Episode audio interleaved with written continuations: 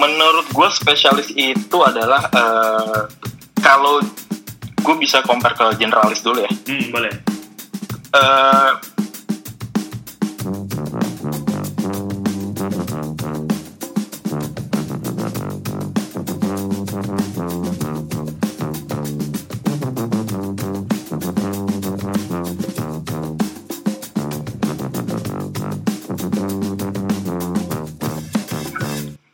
welcome to uh, Sit Talk Design. Hari ini gue lagi bareng uh, seorang desainer yang bekerja di mana nih? Kerja di mana sekarang? eh, sekarang gue lagi kerja di Gojek. Iya, dengan siapa gue hari ini?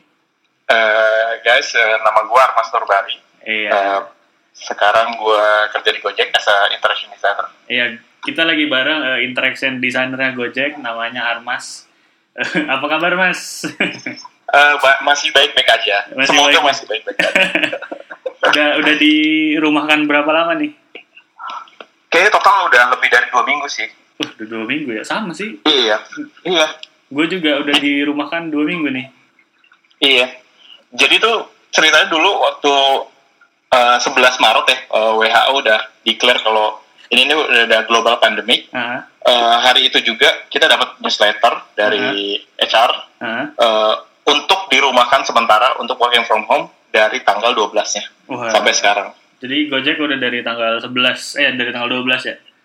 Mulai efektifnya dari tanggal 12 kita working from home. Waduh, oke. Keluarga semua sehat?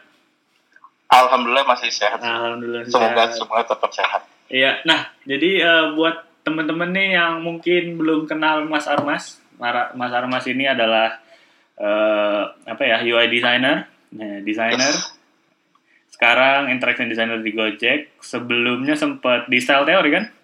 Ya, eh, sebelumnya sebelum di Gojek, eh, gue di Style Theory sekitar hampir tiga tahun lah. Wah, eh tiga tahun. Dari kapan lu di Style Theory? 2016. 2017 Maret, sebenarnya belum sampai tiga tahun sih, dua tahun lebih lah, Oke. sampai Agustus 2019. Di Gojek baru berarti? Ya, di Gojek itu kalau gue ngitung lagi kemarin ternyata masih 8 bulan masih lumayan baru. Oke, di Gojek sekarang ngerjain apa nih? Iya. Nah, di Gojek itu interaction designer-nya nih eh, lumayan menarik. Kita mencoba untuk eh, centralize timnya. Jadi kita udah detach sama produknya. Jadi Oh. dulu kan interaction design di-assign ke beberapa produk. Let's say misalkan ke GoRap dan eh, GoCar, eh, ada yang ke GoFood, ada yang ke GoPay. Nah, sekarang kita mencoba untuk centralize timnya. Gitu. Tapi gue sendiri juga eh, jadi PIC untuk eh, di GoPay. Oke. Jadi gue tetap dapat konteks produknya apa yang lagi diupdate gitu. Oke. Nah, eh, dulu gue juga sempet tuh episode pertama tuh eh, interview si Anton. Anton kan Anton kan Iya. dulu interview eh, interaction designer juga nih di Gojek. Betul. Cuman Hmm. kita pengen nih refresh eh, para pendengar kita nih sebenarnya interaction designer di Gojek tuh ngapain sih kerjaannya? Most likely tuh sa- sebenarnya sama role sama kayak UI designer. Hmm. Cuma kenapa kita pilih eh, terminologi interaction designer karena kita juga nggak stop di bikin UI aja, Hmm. tapi kita juga mendesain interaksinya. Oke. Contohnya misalkan eh, sebenarnya user interface designer kan juga bukan yang static static design image gitu kan. Hmm, hmm. It's actually a living thing lah gue bisa bilang karena eh, user berinteraksi dengan desain yang kita buat. Nah, Oke. Kita eh, responsible untuk hal itu. Misalkan misal, eh, misalkan eh, waktu user interact sama apps yang kita buat, eh, nanti kita kasih eh, dari aksi yang mereka eh, buat reaksinya seperti apa. Misalkan eh, kalau ada error, eh, errornya itu seperti apa atau kita juga bisa eh, kulik di micro interaction dan segala macamnya gitu sih. Oh, berarti eh, selain ngerjain eh, visual UI desainnya juga ngerjain prototyping, eh, Yes. animasinya. Iya betul sekali. Eh, kalau animasinya sebenarnya kita juga udah eh, punya eh, satu tim baru, satu sub unit baru, namanya Oke. motion designer. Oh, mesin desainer Yang- juga. Iya dia day to day jobnya tuh sebenarnya eh, bikin oh, so, so far sih mereka bikin eh, prinsipal gimana eh, motionnya itu ada di app gitu. Misalnya transisinya seperti apa yang eh, cocok diterapkan di aplikasi Gojek gitu. Oh, Nah, kita agak berselisipan nih antara motion designer sama interaction designer di prototyping. Nah, hmm, eh, kalau untuk sekarang nih interaction designer juga lagi ngulik banget sama prototyping. Nah, Oke. eh, lagi ngulik. eh, prinsipnya sekarang uh, lagi pakai prototype. Kayak Mas Dimas juga lagi ngulik prototype. Iya. Yo, dari Yes. Gua udah gua tuh udah pakai. Jadi buat teman-teman yang nggak tahu nih, prototype itu adalah alat untuk bikin eh, prototype. Eh, di mana prototipenya itu kalau teman-teman tahu Marvel atau Invision, eh, ini tuh apa ya? Lebih bisa bikin animasi yang kompleks lah ya. Kayak Betul. kayak apps aslinya gitu. Nah, gua tuh sebenarnya dari prototype pertama dulu dia tuh ini namanya apa? Pic- Pixate bikinannya Google. Oh, ya ya, gue sempat pakai Pixel tuh tahun 2016 dia di shutdown ya sama Google. Ya, nah Pixate itu kan eh, Pixate tuh sama kayak prototype, cuman Pixate itu susah makanya. Masih. Mm-mm. Nah, si programmer Pixate itu CEO-nya prototype sekarang, Tony, Tony. Tony Kim. Nah, nah gue tuh dari pertama dia bikin prototype itu gue udah ngefans banget, gue udah pakai. Gue ketemu, sempat ketemu juga sama si CEO-nya, Tony Kim. Ah, sih, ya, ya, ya. Eh, eh, sampai sekarang gue pakai prototype jadi kayak buat temen-temen nih eh jadi ngiklanin prototype Cuma, ya buat Iya, temen-temen eh, yang pengen tertarik masuk ke UI design atau interaction design dan pengen bikin prototype tuh download prototype Eh, 30 Iya, hari betul, Pak. gratis. Nah oh sekarang berarti Gojek pakai prototype juga? Iya, kita lagi ngulik prototype karena banyak banget kelebihan yang di, bisa ditawarkan prototype ya. Dulu kan kita uh, mostly kalau gue sendiri pengalaman gue, gue biasanya pakai InVision, which uh, interaksinya sebenarnya terbatas kan lo cuma tap, Iya. lo bakal ke uh, uh, ke screen mana. Nah untuk prototype ini sebenarnya satu fitur yang gue tunggu-tunggu banget dari dulu tuh uh, text input sebenarnya. Gimana Hmm. caranya gue bisa nge-simulate text input. Iya jadi nah, bisa jadinya waktu kita session usability testing tuh lebih eh, yang gue dapatkan adalah near app experience. Jadi behaviornya bener-bener seperti real app dan ide yang mau kita validasi di user testing tuh lebih lebih valid sih buat gue dengan menggunakan prototype. iya jadi bisa lebih mirip sama app-nya lah ya Betul banget. Nah, eh, tadi kan apa tuh berarti eh, tadi kan udah ngejelasin juga tuh soal eh, interaction designer di Gojek, eh, kerja di Gojek sekarang gimana? T- Baru kan kerja di Gojek kalau nggak salah? Iya. Ah, baru baru aja 8 bulan lah. Oh, udah 8 bulan. Time flies. Iya. Iya, 8 bulan ya. Terakhir kita ketemu gue masih sel teori ya. Enggak lah, terakhir ketemu udah udah di Gojek juga yang ngumpul-ngumpul tiap. Oh iya betul. Nah, nah, eh, boleh nggak? Gue pengen tahu nih rasanya. Dulu kan di Style Theory, as we know, oh sekarang Style Theory udah banyak sih desainernya. Tapi kan dulu lu Iya. cuma berdua tuh di Style Theory. Sekarang lu bekerja di Gojek yang desainernya mungkin 60 80. Eh, iya hampir kalau nggak salah hitung ya seratusan sih. Kita punya eh, ada eh, tim yang di Bangalore juga dan ada yang di Singapura juga. Nah, itu tuh. Gimana Eh. tuh rasanya sekarang lu kayak eh, beda nih eh, environment-nya? What do you feel? Eh, di Gojek sendiri gue dapat kesempatan untuk eh, menjadi seorang spesialis, Hmm. which bakal ngulik di interaction design-nya aja. Oke. Eh, sebe- kalau boleh compare sebelumnya, karena sebelumnya kita menyebut diri kita itu product designer, eh, similar sama UI UX. Jadi kita responsible dari eh, bikin wireframe, wi- eh, flow-nya juga, eh, eh, ngedefine edge cases segala macam sampai bentuk high fide- fidelity design. Eh, dan beberapa kali gue juga sempat eh, melakukan user testing. Nah, kita dulu tuh end to end project, eh, projectnya tuh kita handle end to end sampai terakhir selesai. Hmm. Even sampai ke tahap developer kita juga masih dampingin developers. Oke. Nah, di Gojek ini gue lebih spesifik sih, lebih spesifik di interaction design-nya aja. Oke. Jadi lebih lebih spesialis, jadi bisa lebih deep. Makanya di tadi gue sempat cerita masalah kita lagi ngulik prototypingnya, eh, ya itu dia sih kita jadi kebantu gitu loh. Jadi lebih fokus eh, nge-solve solusinya dari dari sisi user interface gitu. Oke, berarti oh, lu sekarang spesialis nih ya? Iya, kita bisa bilang kita spesialis sih. Oh, lumayan menarik karena gue sempet apa ya sempet pengen discuss juga nih soal jadi kan kalau di role pekerjaan tuh ada yang namanya spesialis ada yang namanya eh, manajerial ada yang Yes. eh, generalis mungkin kita jadi agak melenceng cuman seru juga nih kalau kita bahas itu nih sekarang gitu Eh, Betul, betul. as we know eh, tiap orang kan beda-beda nih Eh, ada yang pengen jadi apa tuh spesialis ada yang pengen jadi manajerial ada yang eh, dan macam-macam lah nah menurut lu kan tadi lu bilang tuh uh, lu adalah seorang spesialis nih bisa nggak dijelasin apa sih spesialis itu menurut seorang Armas? Menurut gue spesialis itu adalah uh, kalau gue bisa compare ke generalis dulu ya. Hmm, boleh. Uh, ya as, as we know kan kalau ya kerja pasti ada timelinenya kan. Kalau lu se seorang generalis lu harus kerja dari uh, end to end proses, misalkan dari wireframing sampai ke bentuk high fidelity design, which itu bakal takes time banget kan Oke. Okay. Nah, konsnya uh, mungkin prosesnya lu bisa on the product gitu. Lu bisa uh, punya sense of belonging sama produk lu sendiri, feature lu sendiri misalkan. Tapi uh, konsnya adalah lu nggak bisa lebih dalam karena misalkan waktu yang dibutuhkan sedikit. Let's say dibandingkan uh, dalam satu fitur kita bagi uh, spesialisasinya masing-masing. Let's say misalkan kalau di Gojek kita kerjanya bareng banyak orang nih dalam satu fitur itu, let's say desainernya aja, uh, kita bekerja sama bareng PD, product designer, which uh, kalau di market namanya UX designer. Hmm. Mereka responsible untuk uh, komunikasi dengan produknya, karena mereka lebih attach ke produknya. Mereka punya konteks produknya, mau bikin apa, let's say, hmm. mau bikin fitur ini. Uh, mereka bisa mulai dari wireframe, bikin flow, menentukan edge cases dan segala macam.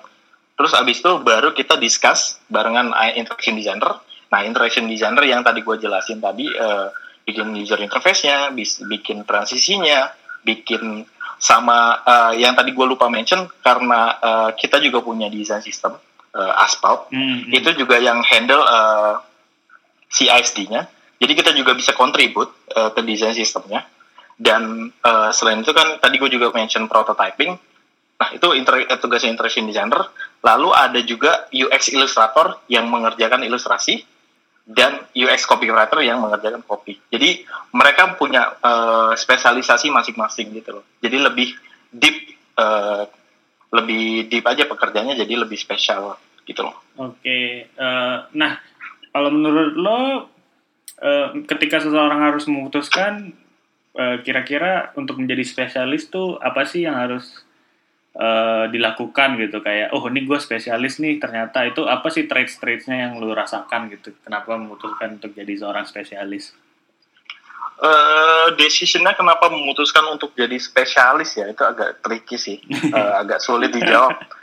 Uh, actually gue gue suka sih sebenarnya jadi generalis. Uh, karena uh, to be honest uh, banyak uh, orang yang membutuhkan uh, generalis, let's say misalkan startup startup yang uh, let's say bisa baru mulai atau di stage yang masih awal, hmm. uh, mereka masih pasti lebih lebih lebih uh, membutuhkan generalis, orang yang bisa melakukan apa aja, jack all of trade.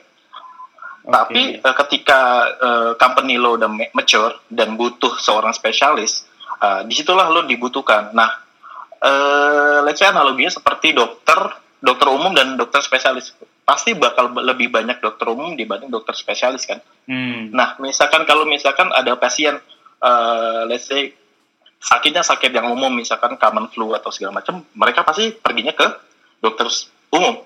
Okay. Kalau misalkan ke, uh, let's say penyakitnya lebih lebih, uh, gue bisa bilang lebih kronis atau lebih yang butuh uh, spesialisasi, uh, butuh uh, konsultasi ke spesialis, ya pasti mereka perginya ke dokter yang lebih spesialis. Nah, itu sih e, mungkin mulanya lo harus cari tahu dulu sih apa yang lo mau sebenarnya. Okay. Dan ternyata yang gue mau adalah gue mau e, deep di craftingnya sendiri sampai kita e, karena kita as spesialis di sini kita diberikan e, waktu untuk e, bisa deep sama kerjaan kita jadi kita bisa give uh, more attention to the detail gitu sih. Uh, menarik. Nah, uh, selain itu tadi kan ada ngomongin spesialis di interaction design nih. Untuk menjadi seorang spesialis interaction designer atau UI designer yang baik tuh kira-kira apa sih hal yang paling penting, Mas? Ya, yang paling penting tuh uh, ini bakal jadi jawaban standar sih ya. Kayak semua orang juga udah setuju. Uh, kalau apa sih desain yang bagus? Desain yang bagus adalah yang nge-solve problem. Nah, cuma untuk user interface designer ini, uh, eh, gue bisa bilang uh, designer UI designer yang uh, buat gue bagus itu adalah uh, mereka paham uh, platformnya dulu pertama. Hmm. Bagaimana uh, sebenarnya kan kita as a designer kan as a bridge between uh, you- the, the user and the product itself Hmm. untuk berkomunikasi kan. Ya, eh, Jadi lo harus pertama lo harus tahu platformnya. Hmm. Lo harus tahu lo ngedesain di canvas seperti apa. Let's say misalkan mobile, berarti uh, yang lo lo desain adalah mobile e- either mobile app atau mobile web atau lo bisa ngedesain web seperti apa interaksinya. Let's say misalkan kalau di web dan di app itu kan bakal beda kan. Let's say misalkan lo buka di komputer, lo interaksinya mostly bakal pakai kursor, ada interaksi hover segala macam. Sedangkan kalau di app itu lo uh, mostly interaksi lo pakai tangan dan touchscreen Hmm. di mana lo bisa long tap, tap doang, atau bisa 3D touch atau segala macam. Pertama lo harus tahu eh, platformnya dulu, gitu. Oke, terus apalagi tuh tadi kan udah Eh. ngerti nih teknologi sama platformnya. Lalu apa ya? Hmm, Tadi kan lu sempat ada sebut juga ya. tuh kayak Eh. bisa memecahkan masalah yang dialami eh, user Yes. ataupun produknya nih. Kira-kira seperti apa sih eh, itu tuh pemecahan masalahnya biasanya yang dilakukan oleh seorang UI designer yang keren, yang baik gitu. Oke, eh, untuk memecahkan user, eh, seorang user interface designer ya, eh, ini sebenarnya gue pernah dengar banyak concern gitu loh, kayak eh, trennya ke sini tuh orang-orang lebih pilih jadi UX designer karena mereka nge-solve problem. Hmm. Which sebenarnya nggak bener, eh, nggak nggak nggak nggak totally nggak nggak totally salah dan nggak totally bener. Lu lu nge-solve problem betul, tapi UI designer juga nge-solve problem loh Hmm. karena nggak ada UI nggak ada bentuk tangible dari si user experience itu kan Yep. Eh, jadi porsinya si user interface designer dalam nge-solve problem ya via user interface designer yang tadi gue bilang karena eh, let's say bisa- misalkan as a UI, UI designer lo harus punya mindset di mana user interface tuh bukan bukan gambar yang statis Oke. lo mem- membuat platform di mana lo uh, user bisa berinteraksi dengan eh, aplikasi lo. Jadi lo sebenarnya uh, as a UI designer nge-solve problem via uh, visual solution. Hmm. Let's say kalau gue bisa kasih contoh, uh, let's say gue mau bikin uh, flow di mana lo bisa uh, check out dengan voucher. Hmm. Nah, ada bisnis goal di situ. Eh, kita mau running promotion dan user eh, harus bisa eh, notice kalau di situ ada voucher, let's say. Nah, dari sisi UI designer, lo bisa eh, mainan di layout gimana caranya gue naruh vouchernya bisa eh, ke discover sama user, let's say. Oke. Atau eh, bentuknya vis- by visual eh, terlihat seperti voucher atau promo code gitu. Jadi user bisa notice. Eh, contohnya seperti itu sih Oke. Tadi eh, mungkin masih banyak contoh-contoh yang lebih baik. Ya gue gue cukup setuju juga sih dengan eh, tadi lo bilang banyak orang tuh nganggap kalau mau problem solving menjadi UX designer. Halo, Mas? Halo, ya denger gak suara gue? Halo. Ya, ya, ya. Nah. Dengar, dengar. Sorry. Sorry sorry guys, Ya. kita lagi pakai ini nih karena masing-masing di rumah masing-masing kita jadi pakai eh apa tuh video call. Halo, Mas. Halo ya. Halo. Oke. Nah, Yuk.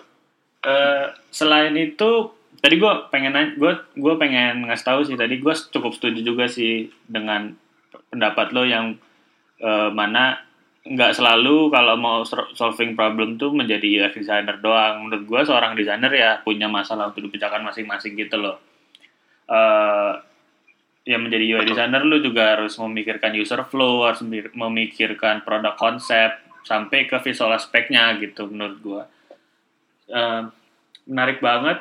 Nah, Betul, betul, betul. tadi kan kita udah bahas tuh kayak eh, sebagai seorang interaction designer tuh hmm, kita harus mengerti teknologi, harus mengerti problem solving, dan juga harus mengerti eh, visualisasiinnya gitu. Cuman ini gue ada satu pertanyaan sih Betul, betul. yang agak apa tuh Hmm, keluar jalur. Gue pengen lu jawab nih. boleh, boleh. Kalau misalnya gue Ya. graphic designer, apa yang harus gue lakukan supaya Yap. eh, gampang untuk menjadi UI designer? Tadi kan udah disebutin tuh tips-tips yang baik. Nah. Ah, ah. Betul. Eh, justru dari graphic designer, eh, bu- punya banyak nilai plus di mana uh, gua assume uh, graphic designer mereka lebih paham uh, bukan lebih paham sih harusnya paham dengan konsep visual design say misalkan kayak Hmm. uh, konsep-konsep uh, prinsipal-prinsipal yang uh, basic lah let's say misalkan gestalt principle segala macam Oke. Eh, yang tadi gue udah sem- sempet mention sih masalah yang platform karena eh, basically gue juga dulu berangkat dari graphic designer. Hmm. Eh, le- lebih ke visual designer atau multidisciplinary designer atau ya semuanya gue embat aja lah gitu loh. Dulu makanya gue bilang tadi eh, user interface itu bukan statik karena gue mengalami hal itu. Karena dulu eh, mindset gue ya udah gue bikin visualnya aja gitu Hmm. dan gue lupa kalau gue sebenarnya tuh ngedesain sebuah produk yang user bakal pakai lo produknya gitu which gue harus memikirkan uh, usability-nya juga gitu Oke. Berarti kalau nah berarti seorang kalau dari designer- misalkan let's say dari graf sorry mas Dimas Oh, uh, iya. overlapping Ya, silakan silakan. gimana gimana Tadi gue bilang, oke, jadi kalau misalnya kita seorang graphic designer, eh, apa yang harus dimulai nih untuk kalau pengen menjadi UI designer? apa yang ya. Yang paling pertama yang paling gue saranin adalah teknikalnya sih yang lebih lebih eh, tangible ya. Eh, dan lebih gue bisa bilang eh, bentuknya tuh lebih mudah dimengerti adalah ya pertama tuh platform. Lo bisa belajar eh, masalah platform yang lo bakal desain. Let's say misalkan lo mau ngedesain mobile app nih. Eh, lo pelajari aja dulu eh, banyak referensi. Salah satunya adalah eh, Apple Human Interface eh, Guidelines. Hmm. itu guidelines yang lumayan bagus banget. Eh, di situ lo bisa tahu eh, screen size-nya iPhone tuh seberapa. Do and don'ts-nya tuh ada banyak di situ juga. Dan best practice-nya tuh seperti apa gitu. Let's say misalkan kalau lo ngedesain button minimum size-nya tuh seperti apa seberapa gitu. Karena ada reason-nya kan misalkan let's say uh, button tuh minimal 44 pixel karena emang minimum capable area tuh segitu kalau di uh, mobile device. Baik. Terus ada material design juga gitu. Oke, Untuk berarti belajar platformnya tuh mostly dua kitab itu sih yang gue saranin iya. gitu. Berarti eh, untuk teman-teman graphic designer yang pengen eh, hijrah atau kayak belajar UI design, belajar UI design lah gitu ya. Berarti eh, mungkin langkah yang paling tepat Ya. adalah belajar teknikalnya dulu kali ya. Betul, belajar teknikalnya dulu sih gue gue pikir. Lalu eh, nextnya mungkin eh, yang gue percaya adalah desain itu kan iteratif proses ya. Hmm. Eh, gua ya kita kalau menurut design thinking lo ber- ber- berawal dari masalah kan problem habis itu eh, bagaimana caranya lo nge-solve dan idea itu harusnya divalidasi kan dengan cara eh, untuk UI designer kita bisa validasi itu salah satunya dengan cara usability testing dan kita bisa tahu eh, seberapa usable user interface yang kita bikin untuk Oh. memvalidasi ide kita makanya eh, interaction designer di Gojek ini lagi ngulik banget prototype eh, prototyping nih Hmm. apalagi dengan prototype yang tadi gue bilang eh, bisa near app experience jadi lebih valid Oke. eh, ide yang kita validasi itu, itu gue bantu banget sih Ngebantu banget ya. Baik.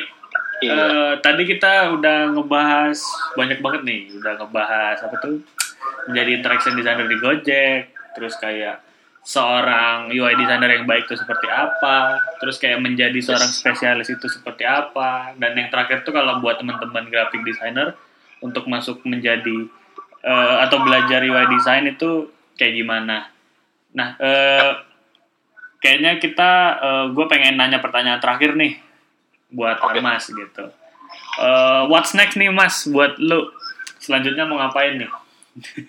what's next buat gue sih gue masih bakal terus ngulik eh, banyak banget yang bisa kita kulik eh, as a interaction designer sebenarnya tadi tadi lo mention masalah manajerial terus habis itu spesialis dan generalis ya Iya. eh sebenarnya dulu tuh gue sempat terjebak di mana eh, gue feel stuck gitu eh, masalah self development. Sebenarnya nextnya gue tuh mau ke mana? Hmm. Eh bakal jadi manajerial kan? Eh, lu bakal masuk ke path manajerial. Hmm. Tapi setelah gue pelajari di Gojek adalah lu nggak perlu menjadi manajerial sebenarnya. Manajerial tuh bukan jalan satu-satunya, let's say buat berkembang. Oke. Karena lu bisa bisa eh, tetap berada di jalan individual contributor which lo bisa let's say lo lo terserah bisa mau jadi generalis atau spesialis tapi uh, as a individual contributor uh, yang gue mention di sini adalah menjadi spesialis di XD uh, which nggak cuma crafting doang tapi uh, lebih banyak uh, improvement di communication skill. Let's say misalkan uh, how uh, articulating your design idea segala macam atau bisa um, end goalnya bisa nggak influence semua uh, teman-teman XD uh, yang ada di satu tim segala macam hmm. gitu sih. Uh, jadi mungkin buat gue sendiri uh, masih banyak uh, hal yang bakal harus diimprove. Uh, salah satunya communication tadi yang gue bilang gimana caranya articulating your design idea terus itu gimana caranya lo uh, bisa influence uh, another stakeholder karena di produk development seperti ini, uh, let's say misalkan company yang bikin produk, itu kan ada, selalu ada uh, tiga uh, poin yang uh, jadi consideration. Which hmm. pertama itu adalah bisnisnya gimana, yep. terus user needs-nya gimana, dan teknologinya seperti apa. Nah, khususnya di desain itu, uh, ya kita semuanya harus harus concern sama tiga hal itu. Uh, gimana kita nyari sweet spotnya tapi okay. uh, eh, as a interaction designer, as a designer kita juga uh, bertugas sebagai user advocate di mana kita bisa berempati kepada user apa yang terbaik buat user. Uh, jadi kita bisa stand out uh, demi nama user sendiri. Gimana okay. nanti kita bisa communicating, oh ini tuh uh, penting loh buat user ke misalkan uh, another stakeholder ke bisnis, ke teknologi, uh, ke tech team segala macam. Okay. Gitu sih harapannya kayak gitu. Harapannya, oke. Okay. Paling gitu aja sih hari ini uh, menarik banget nih karena lagi di rumah semua jadi memutuskan untuk record episode podcast kali ini uh, menggunakan Google Hangout. uh, thank you banget ya Mas sudah ngobrol-ngobrol. Nanti kita bisa lanjut lagi.